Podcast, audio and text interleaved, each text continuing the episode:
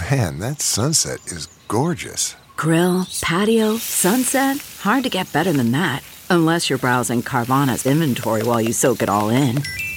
Oh, burger time. So sit back, get comfortable. Carvana's got thousands of cars under $20,000 just waiting for you.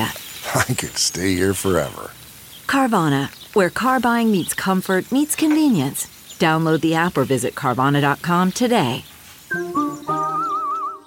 CarMax is putting peace of mind back in car shopping by putting you in the driver's seat to find a ride that's right for you. Because at CarMax, we believe you shouldn't just settle for a car, you should love your car. That's why every car we sell is CarMax certified quality so you can be sure with upfront pricing that's the same for every customer. So don't settle. Find love at first drive and start shopping now at CarMax.com.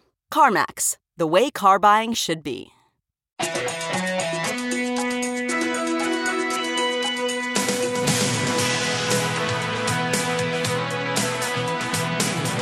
Welcome to Hollywood and Levine. I am Ken Levine, your podcast host. This week, part two, my interview with Jim Burrows, who is really the Babe Ruth and I guess you'd say the Cal Ripken of TV comedy directors. He has directed over 1,000 episodes of various sitcoms, including 240 episodes of Cheers, all of Will and Grace, 76 episodes of Taxi.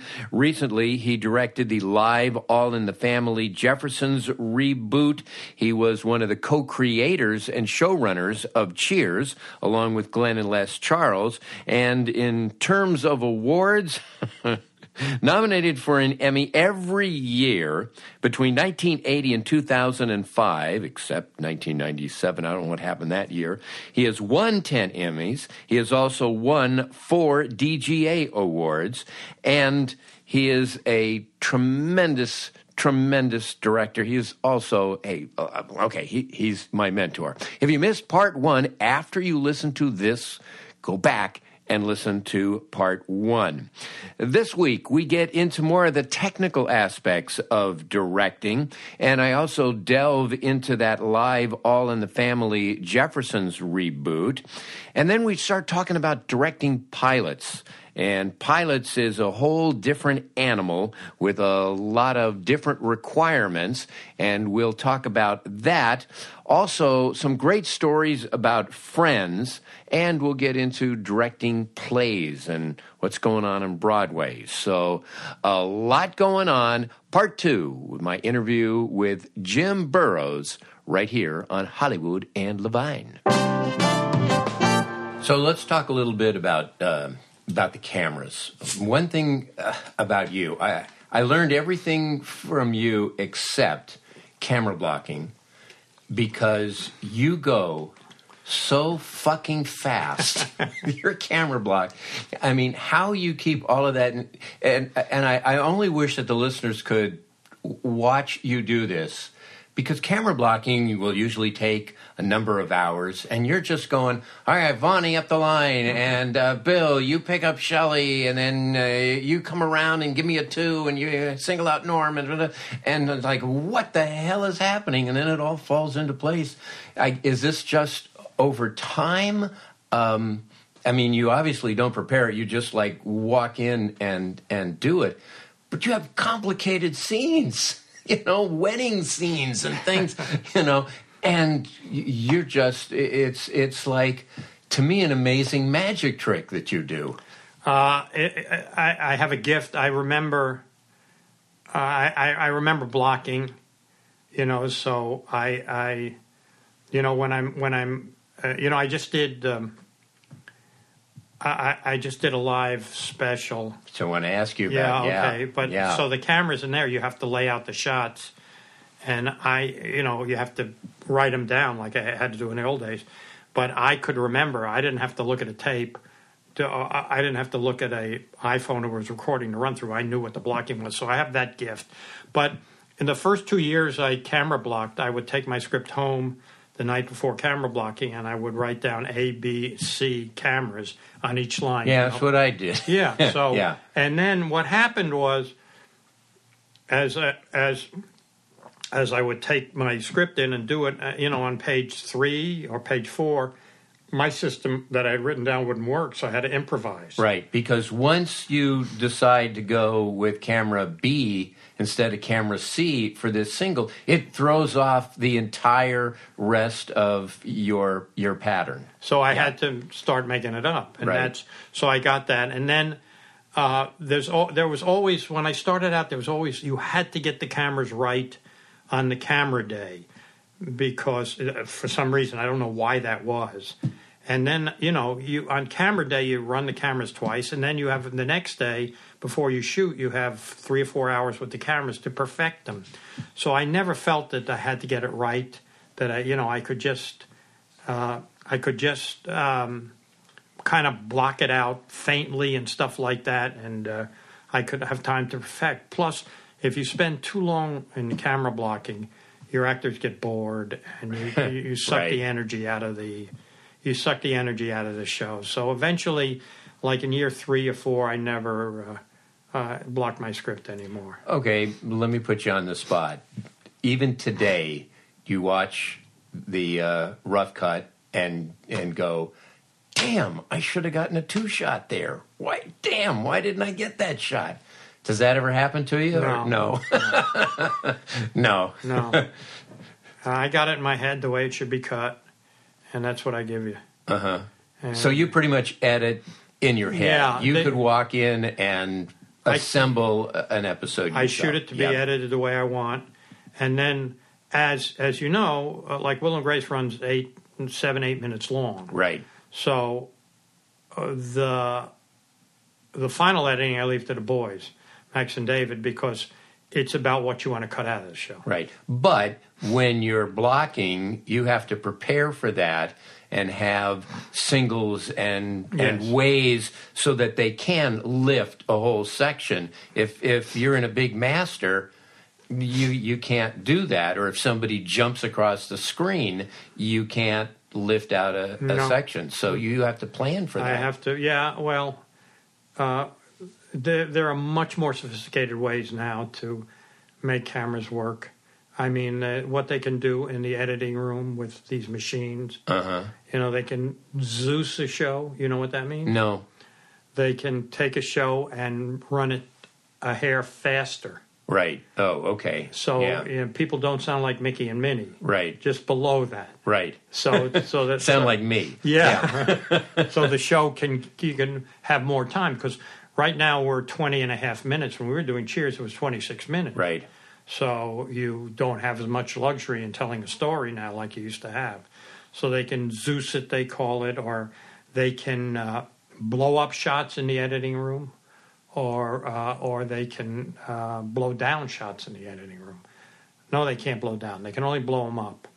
And uh, so, So you can make that two shot that you, you can didn't get. No, uh, no, because unless that camera, unless I shot that person, you can't do that. Right. You can't make a two shot. Right. You can blow it up. But if you have if you have a three shot and You you, can make it want a to two turn shot. it into a two shot, You can do that that, you yeah. can do. Okay. One of the things you used to do on the stage, I mean, now again it's it's different, it's HD, but there used to be these these big camera mounts. There were like three guys on on a camera, and during the show, you'd like walk over and kick the cameras over. what was that all about?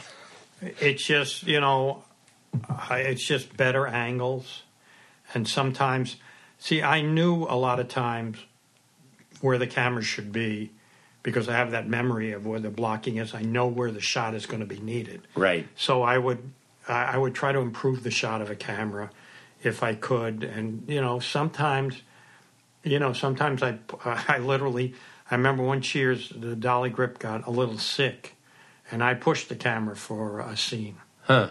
I, I did because I knew, you know, where it was going and what what was happening. It's just that instinct I have, but it's just making the shot better, Okay. and uh, uh, because it'll look better on TV.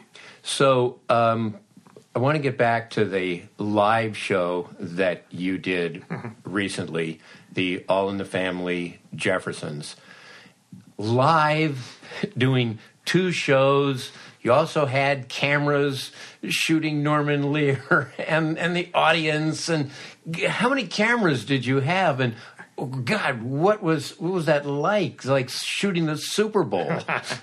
I, uh, I'm not a uh, a live guy. You know, our shows are shot and then edited, but they wanted to do this live, and I said, uh, I said to Jimmy Kimmel who called me, I said, I'm happy to do the sitcoms, but I don't know anything about those other shots of Norman and Jimmy, and Right. Jennifer Hudson and uh, Woody and uh, Marisa at the piano. I can you you know so.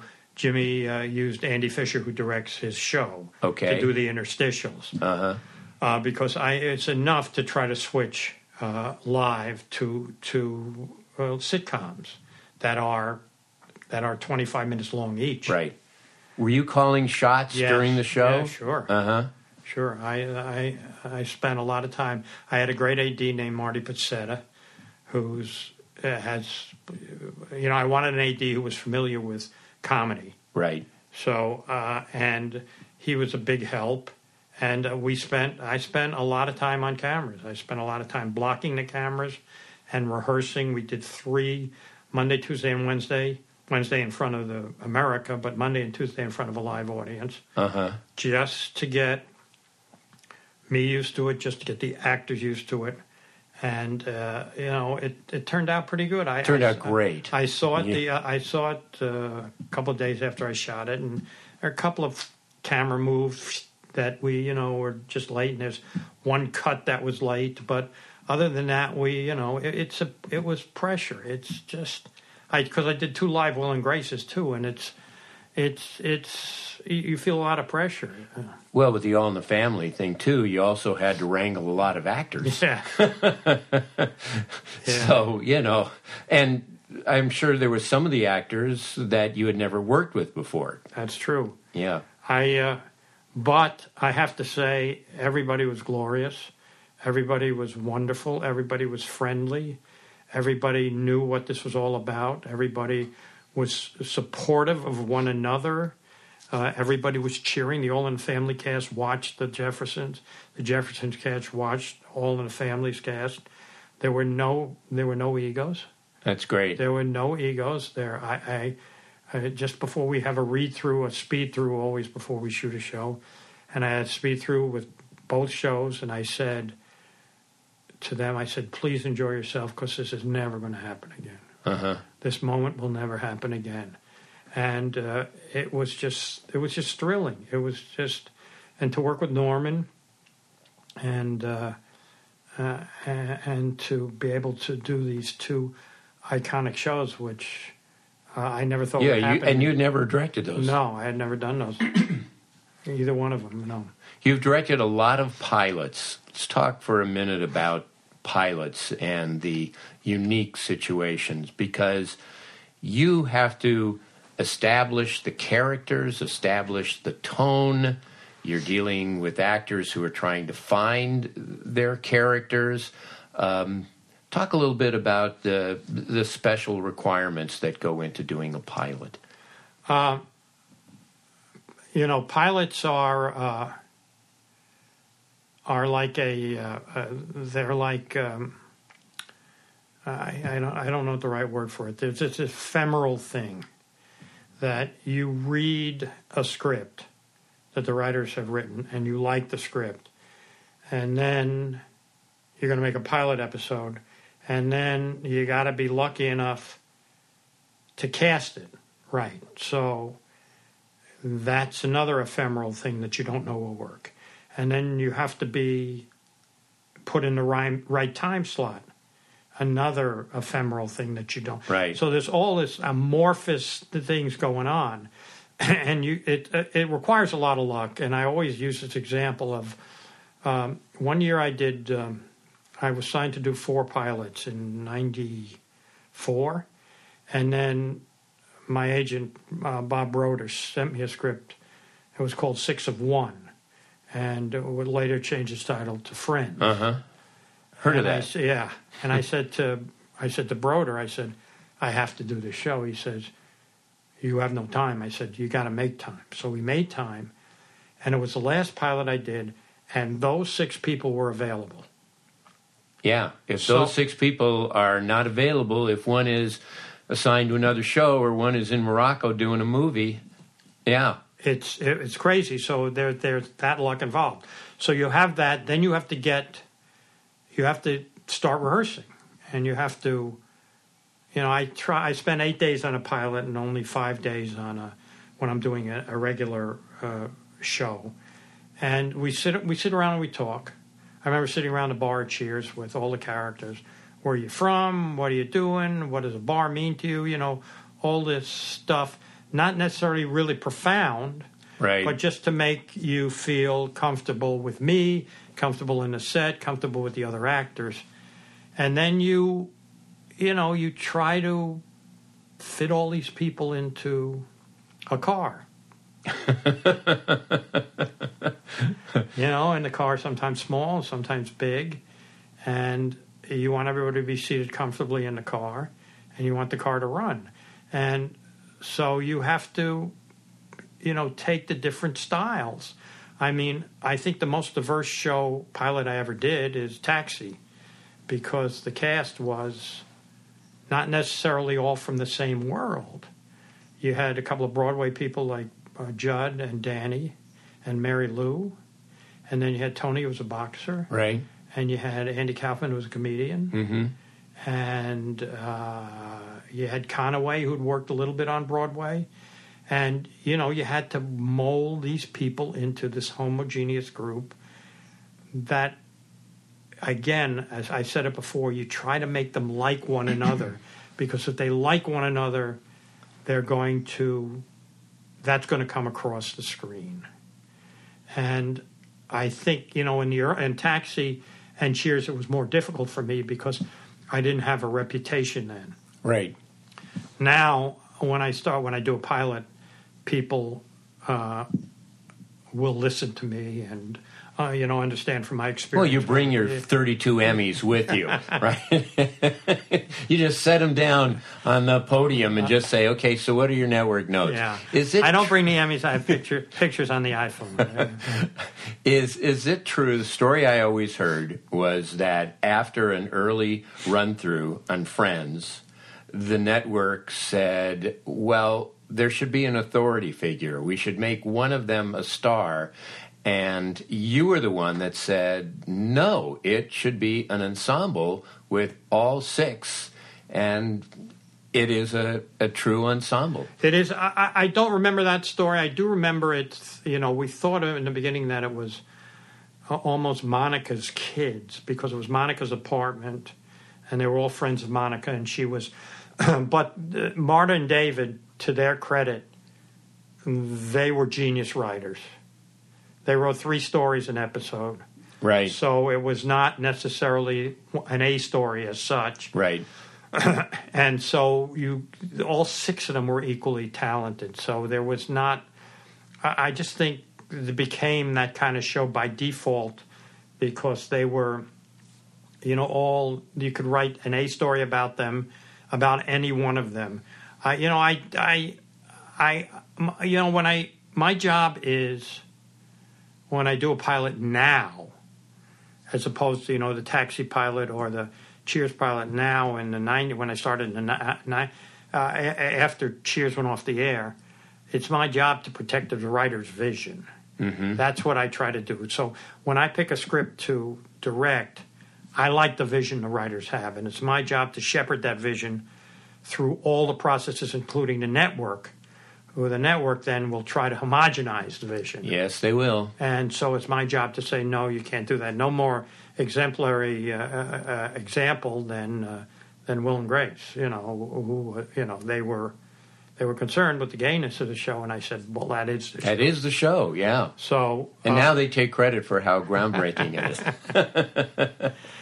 but uh, you know that so that on Friends, that was my you know there was in the opening episode. Um, Mo- Monica's story is she uh, she goes to bed with a guy named Paul the wine guy, hmm and Paul the wine guy. Uh, uh, in the second act, she goes to work. She's a chef. She goes to work with her sous chef, who tells uh, her that she also slept with Paul the wine guy. So Monica's just devastated, Right. Because Paul the wine guy said, uh, I, "I want to sleep with you, Monica, because nobody's been able to uh, to make. I've been impotent." Mm-hmm. So, so the, I- the network came and said, uh, "We have a problem with that. Can she just kiss Paul the wine guy?" and I said, you know, I said, you know, because I was the 800 pound gorilla on that show. I said, Right. no, you can't do that. Right. There's no stakes if that happens. Right. And so, I mean, that's that's my life now, an 800 pound gorilla. Millennials have discovered Friends. Oh, I think Friends is more popular now than when it was originally on the air. Why do you think Friends strikes a chord in so many young people? What is it about that show that makes it so special? It's funny, Mm-hmm. and there are characters you can relate to, and there's genius writing. Genius writing. Can't believe it took nine years for that show to win an Emmy as best show Mm-hmm. because the writing was genius on that show, and the actors, the actors who are incredibly uh, adept. And you know, I, when I would rehearse that show, I only did like thirteen or fourteen of them in the early years. They are so gifted and so smart and so um, creative that you can just sit back and let them do it themselves. Mm. And so, and they're endearing and they're pretty and they're funny. And the, the kids love them. You know, it'll uh, that show will go. That show will go on forever. Oh, I think it will. It yeah, just- it it's going strikes to be like chord. Lucy. Yeah, Yeah. It strikes a chord amongst young people, and uh, it's not that dirty. So you can start watching it when you're nine or ten, and uh, it's just amazing. And Will and Grace, what was it like going back and doing the reboot after all of those years between the final Will and Grace and now coming back is sense of deja vu, I guess. It was it was amazing. The the the, the kids, I still call them kids. The four of them, they hadn't changed that much, so that was easy. they, you know, we put glasses on them. We told older stories. Uh, it's still maybe the funniest show I've ever done. it's outrageous. You know, I mean, it's a different kind of humor than Cheers or, or Friends. It's more, you know, I call it a fairy tale, literatively and figuratively. And they, you know, you could do you do jokes on that show you couldn't do on any other show, and it was just seamless going back and doing it again. Uh, everybody was on board. Everybody thought it would never happen, and all of a sudden it happened, and what an opportunity! And I like to say, you can go homo again. Yeah. okay, so um, you've also directed some plays. Speaking of going home again, do you ever, in the back of your mind, think mm, maybe I want to go full circle and direct something on Broadway? No, I don't. I don't think I want to do anything on Broadway. I the last play I did, I did uh, the man who came to dinner at the Steppenwolf Theater with John Mahoney, Uh huh. and um, I, I love doing that. I, I just I had a ball. Uh, you know, it's uh, it's a Kaufman and Hart script. Right. I knew George, but George Kaufman. Wow. He, he was uh, he directed Guys and Dolls. Mm-hmm. And uh, so I knew him to be, you know, he was intimidating sort. He was tall and he was curmudgeonly, Right. uh, but my dad loved him, and uh, so uh, I, I, you know, I to to do one of his plays was uh, was a gas. I, you know, I I put my interpretation on some some parts of it, and uh, it was successful. And Mahoney was great, and uh, Ste- working at Steppenwolf was wonderful. But I, I don't think I'd ever want to go back to Broadway. Broadway's changed now so much. Mm. Uh, you know, it's it's all about uh, pyrotechnics and stuff like that. Right. The simple plays don't don't come around Yeah. anymore. Yeah. Final question. You've been doing this for so many years, and yet you seem to have such enthusiasm. And it's a physical job. You're on your feet all day, every day. I mean, it is a physical job. What is it about directing that you still find so fulfilling? Why you're still so passionate about it? Um, uh, for every show I do, there's an opening night. There's a night we shoot the show in front of the audience, and it's exhilarating. I have we're doing 18 more Will and Graces this year, and I have 18 more opening nights. And to hear an audience laugh at something you have a hand in really gets the endorphins going. And I, you know, I wouldn't do a show if it was drudgery for me or if I wasn't having fun. I have to have fun. Sure. Uh, So uh, and so, uh, I I have fun on the show. It's uh, it's a wonderful show. Max and David write a wonderful show. the acting is great, and the stories are different. And uh, I, you know, I, I I don't want to retire. I don't know uh, how many more years we have left on Will and Grace, but um, I don't know what I'll do after. Uh, but if something is makes me smile, then maybe I'll do that. Great. Well, again, personally, thank you so much for all you've done for me, how much I have learned from you. And this was really a treat having you sit down and talk. I loved it, Ken. Thank you. Thank you. Wow. Again, our thanks to Jim Burrows for being my guest. And like I said before, if you have not listened to part one, go back right now and listen to last week's show. Uh, wow. A lot of great stuff. Okay, thanks to Adam and Susie Meister Butler, Howard Hoffman, John Wolford, Bruce, and Jason Miller. You can follow me on Twitter at Ken Levine. I'm also on Instagram, Hollywood and Levine. And you can email me anytime, HollywoodLevine at Outlook.com, HollywoodLevine at Outlook.com. If you have not subscribed, what is wrong with you? Come on, subscribe to the podcast. Also, I know I'm being shameless again, but I could use a five star review. Back again with more next week. Thanks so much for listening. Bye bye. Hollywood and Levine.